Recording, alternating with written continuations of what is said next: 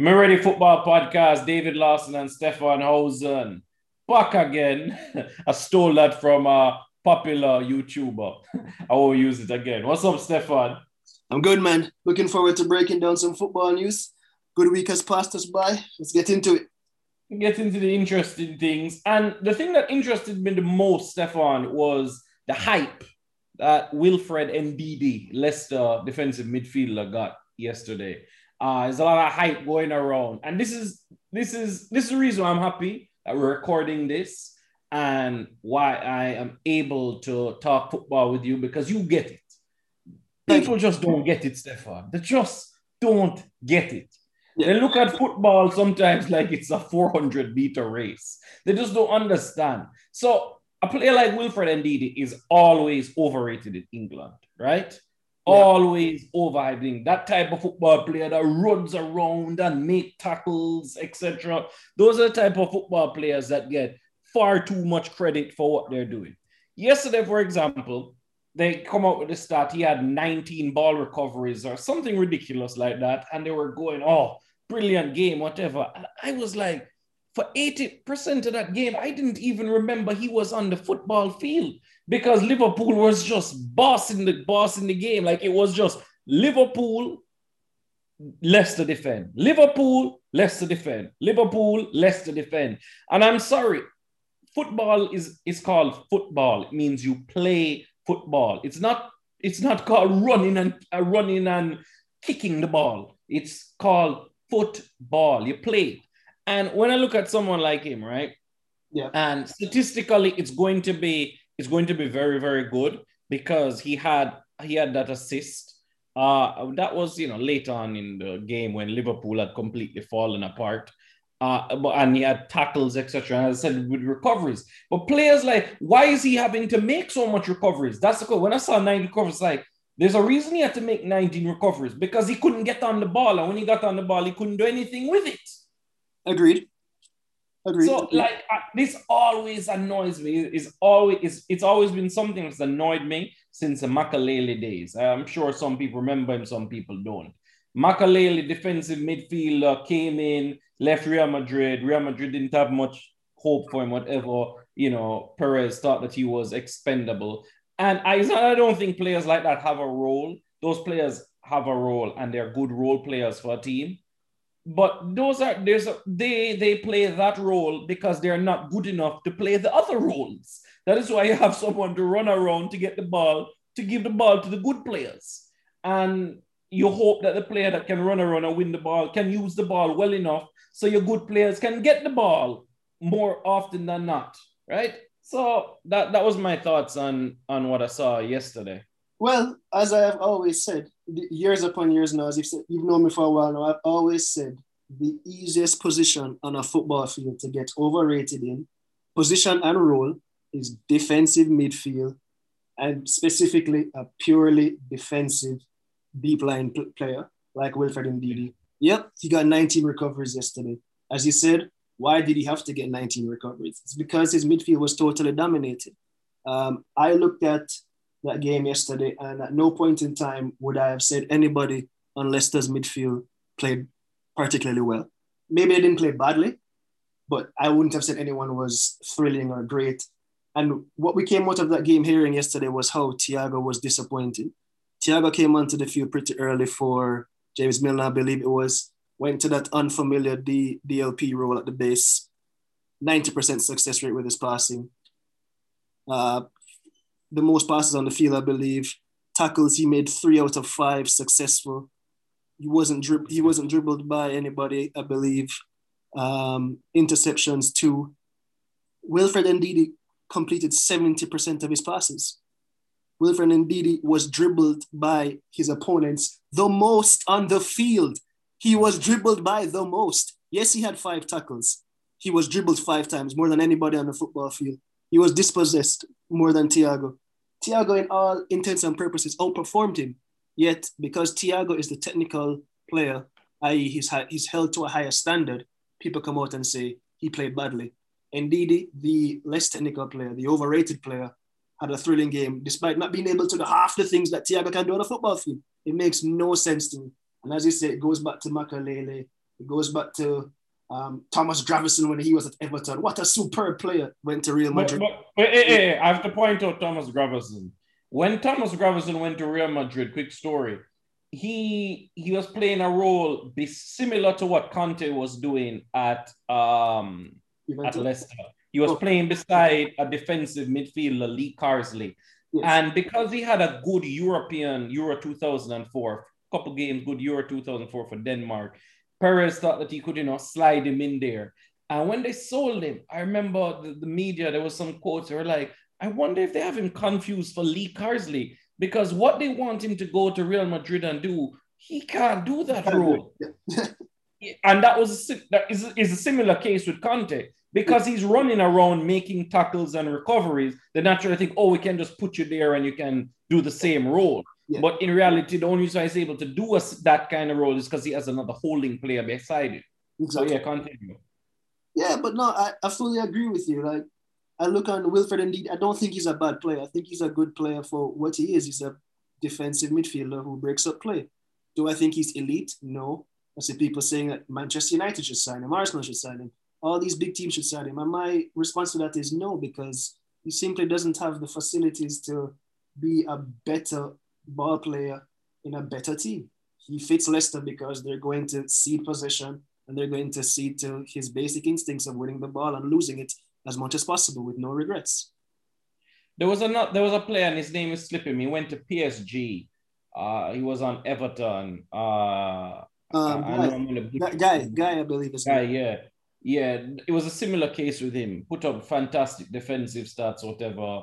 and you know, then you, you go to a good team and you, you, that sort of role isn't needed as much, and you don't really hear from it, especially you know, especially in the French league where they dominate. Exactly, you know.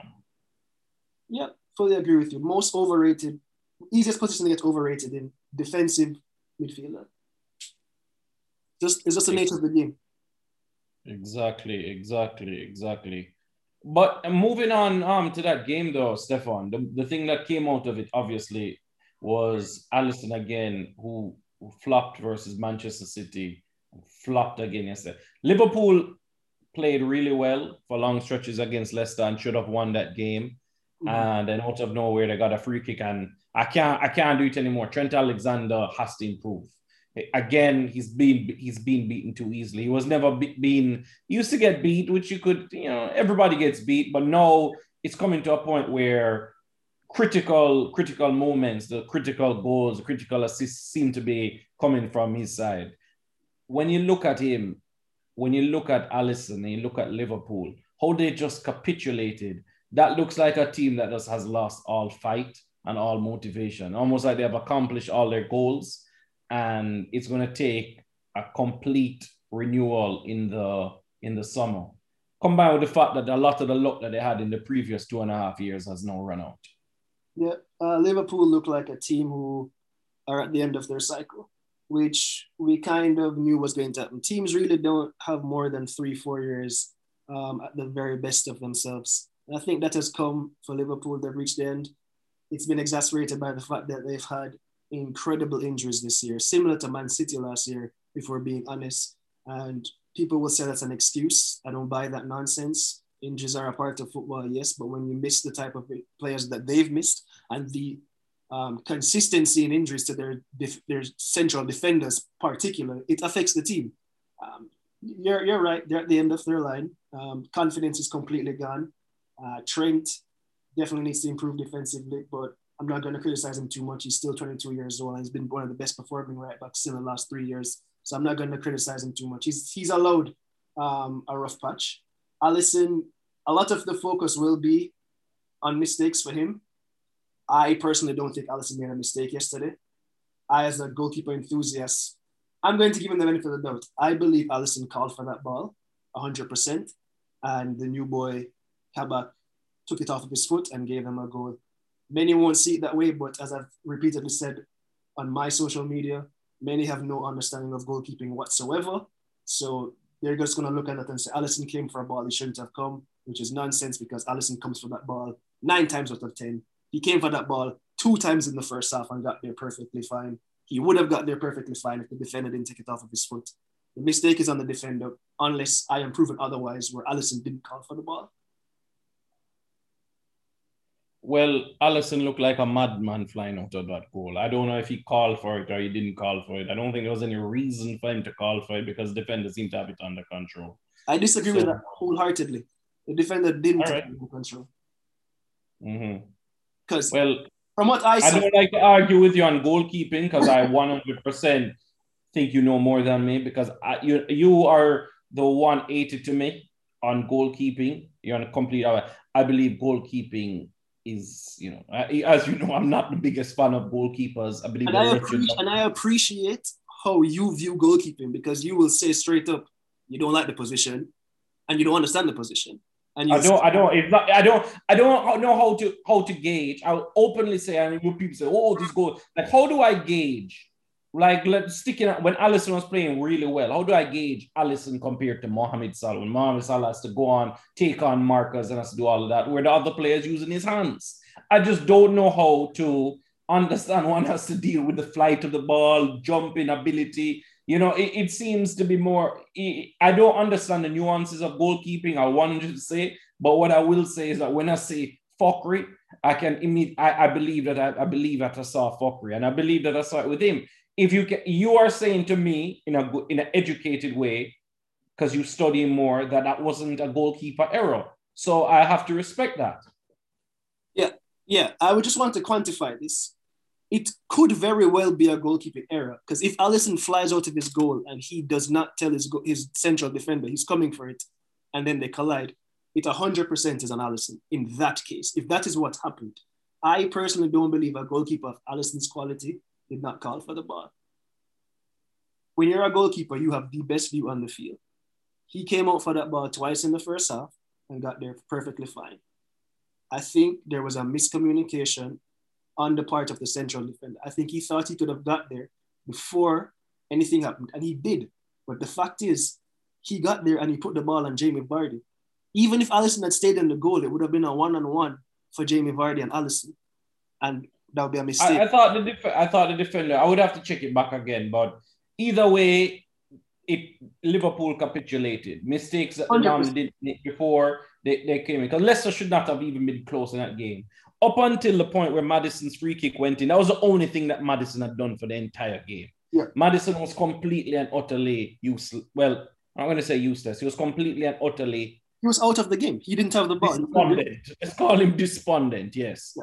And and Liverpool, and I, just like I thought against City, for most of the game, I felt Liverpool were right in there with City. Right, yeah. it was an even game. City were reactionary. City looked like a team that had scar tissue in their brain against a team like Liverpool, where they feel like if we overextend ourselves, we're going to miss a chance, they're going to score, and it's going to be like, oh, hell, how the hell are we going to get back into this game? So they were playing risk free. They uh, didn't didn't didn't um, have many lines of play. There wasn't much interchange. The only breakdown that City has having was that Sterling was completely getting caught high up the field. They adjusted, and there, and there was no more. There was no more Sterling getting high up the field and Liverpool just kept making mistakes, and eventually they lost. Yeah, Liverpool to me this season have reminded me a lot of Manchester City last season, where I thought Manchester City, um, yeah, they had their problems, they had their injuries as well, but for the most part, in most of their games, they played fairly well, and then they made a stupid mistake and they lost. That's pretty much kind of, Liverpool. Yeah, it was kind of like when they played Liverpool last year. I remember uh, they lost three 0 For the first part of the game, um, Manchester City had a chance, had another chance, and then boom, Liverpool score. I like score an amazing goal. Yeah. And then they, they're coming at it again and Liverpool score. And it's like, okay, it's over now. Because once we open up, they're just too fast and too too too slick. Yeah. And that's the end of it. And I felt like they just were going to just hope, hope for this. And Liverpool just hasn't found those those great goals to, to put away teams. And that's the end of them. Yeah, I definitely agree with you. They're um, that's a team that needs some investment, some change. We both thought that Thiago would have added a different element to them this season. Unfortunately, because of the injuries, that has not been able to happen. We're seeing Thiago play deeper than he would like. Um, Henderson has been out of midfield. They've been I think I saw I heard a stat yesterday that they must have played 13 different centre back partnerships in 18 games in the Premier League or something like that, or something to that effect, which is ridiculous when you think about it. There's been no consistency in probably Liverpool's most important role, which is their centre back pairing, because not only does the centre back pairing prevent goals, it's the base on which they attack because it allows their wing backs to fly up comfortably, knowing that the space behind them is covered. So it's been a it's been a total um, shit show essentially for Liverpool this season. Yeah, no, Fabinho. But you know, Manchester United versus West Brom is about to come on. When it's talking about goalkeepers, De Gea, what has happened to him? Uh, De Gea is um, that's an interesting case. I, despite what people think, I really rate David De Gea, and I've always rated David De Gea. But I've always thought that if it was the media or Manchester United or EPL, they overrated him. There was a point in time where people legitimately thought David De Gea was the best goalkeeper in the world. To he me, was making some saves for United at a time when United just he couldn't do, do much well. Yeah, but here's the thing about that. I call those newspaper saves.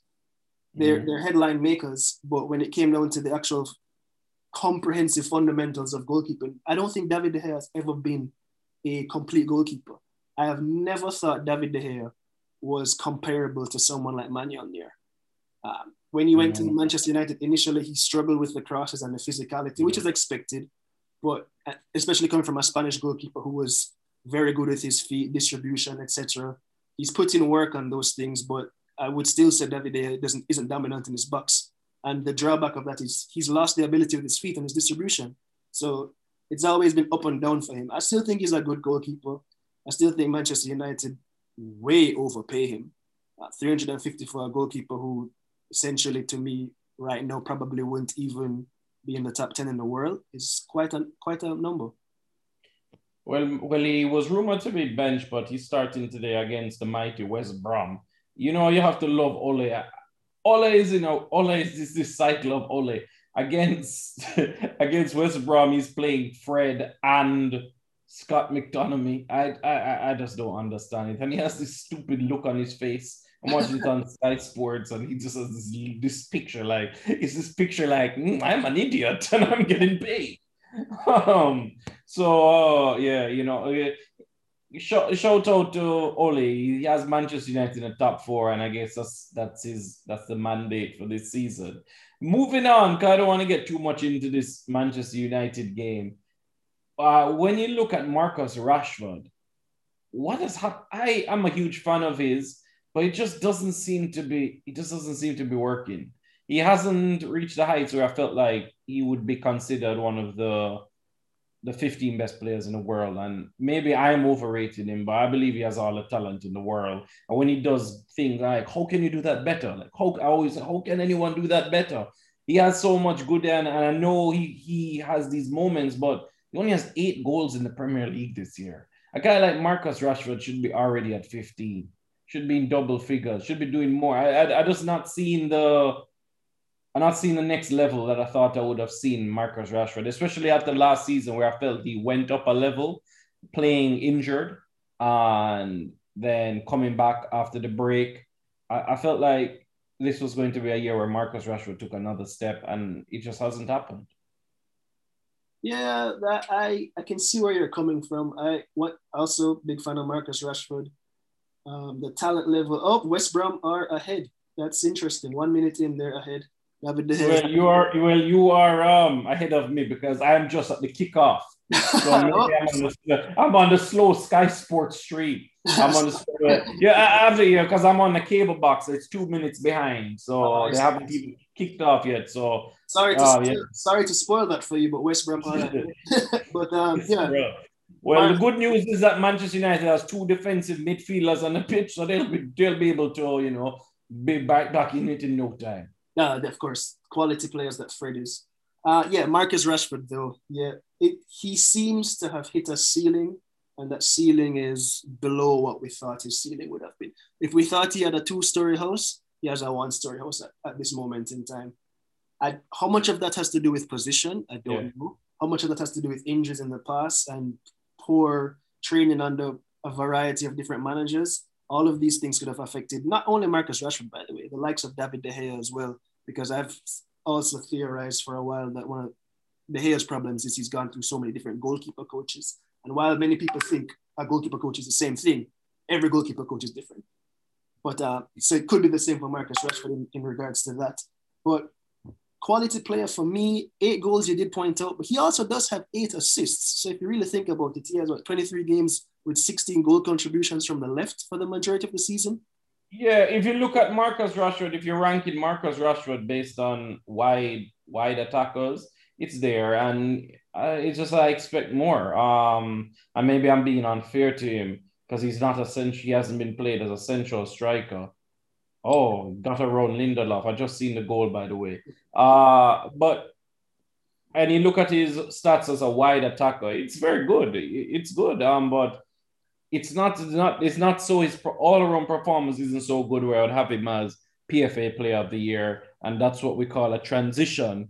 As you spoke about your PFA Player of the Year last year, last week in Gundogan, and Gundogan is just absolutely phenomenal. I still don't have mine, by the way. Still too early in the season. But what have you think?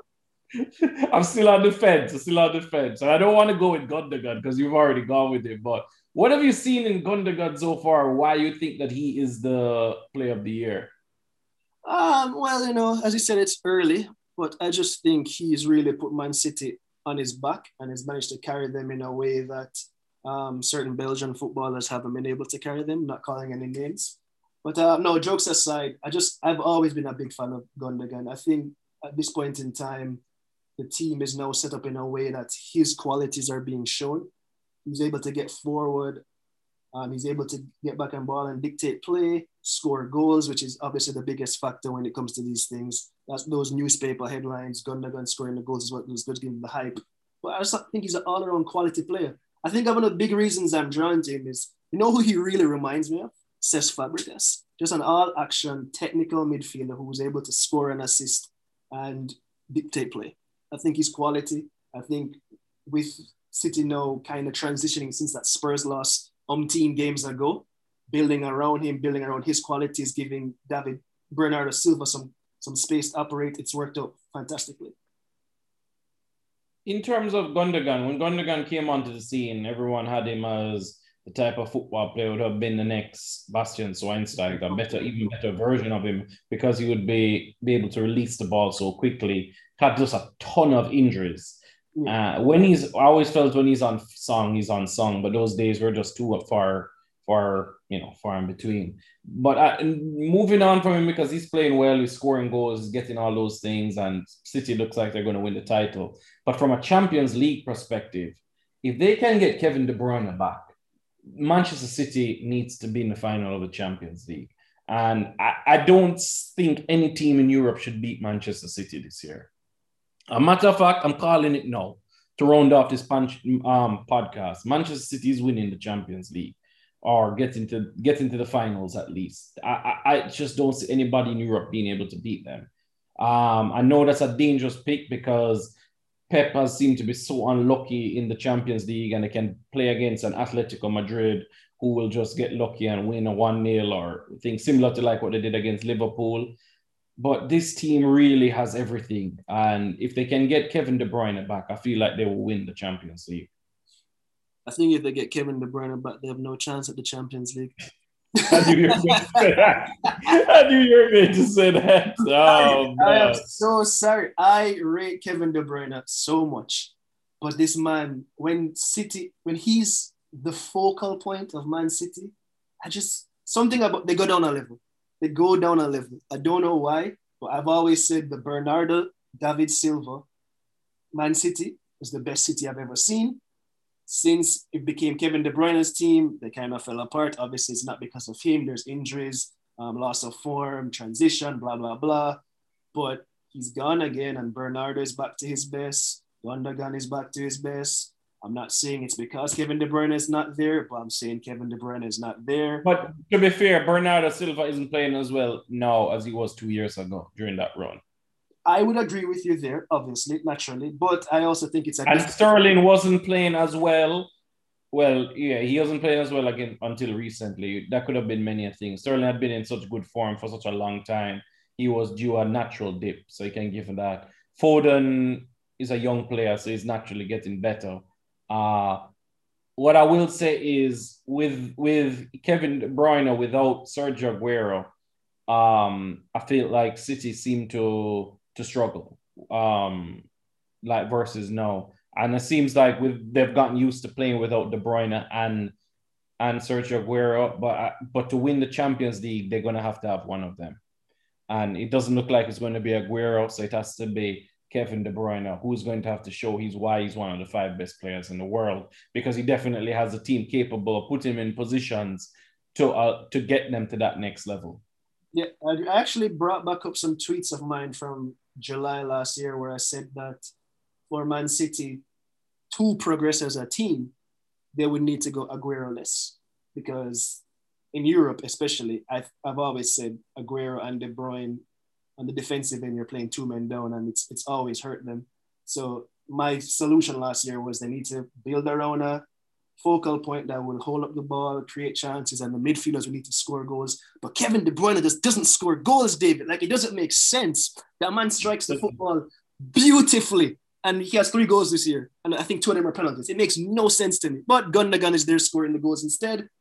And it's my mentality with him, I believe, because I was watching an interview with him, a FIFA interview with him, FIFA the game interview with him, and he was just saying he just he just prefer, were, he was asking Foden and him and Kevin De Bruyne, would you rather score or assist? Foden was like score, and yeah. KDB was like assist. You know, I get much joy passing, and I feel it's just a mentality. You'd rather be in a game to to create and they're going to need. I still feel the, the one problem with Manchester City, and hopefully they've gotten over it beating Liverpool, is the, the mental scar tissue of being dominant for long stretches, not being able to score and then going behind. Like like against Lyon, where they changed tactics. They were they went down, they started slow, they're down one nil, they came back in game, it's one-one.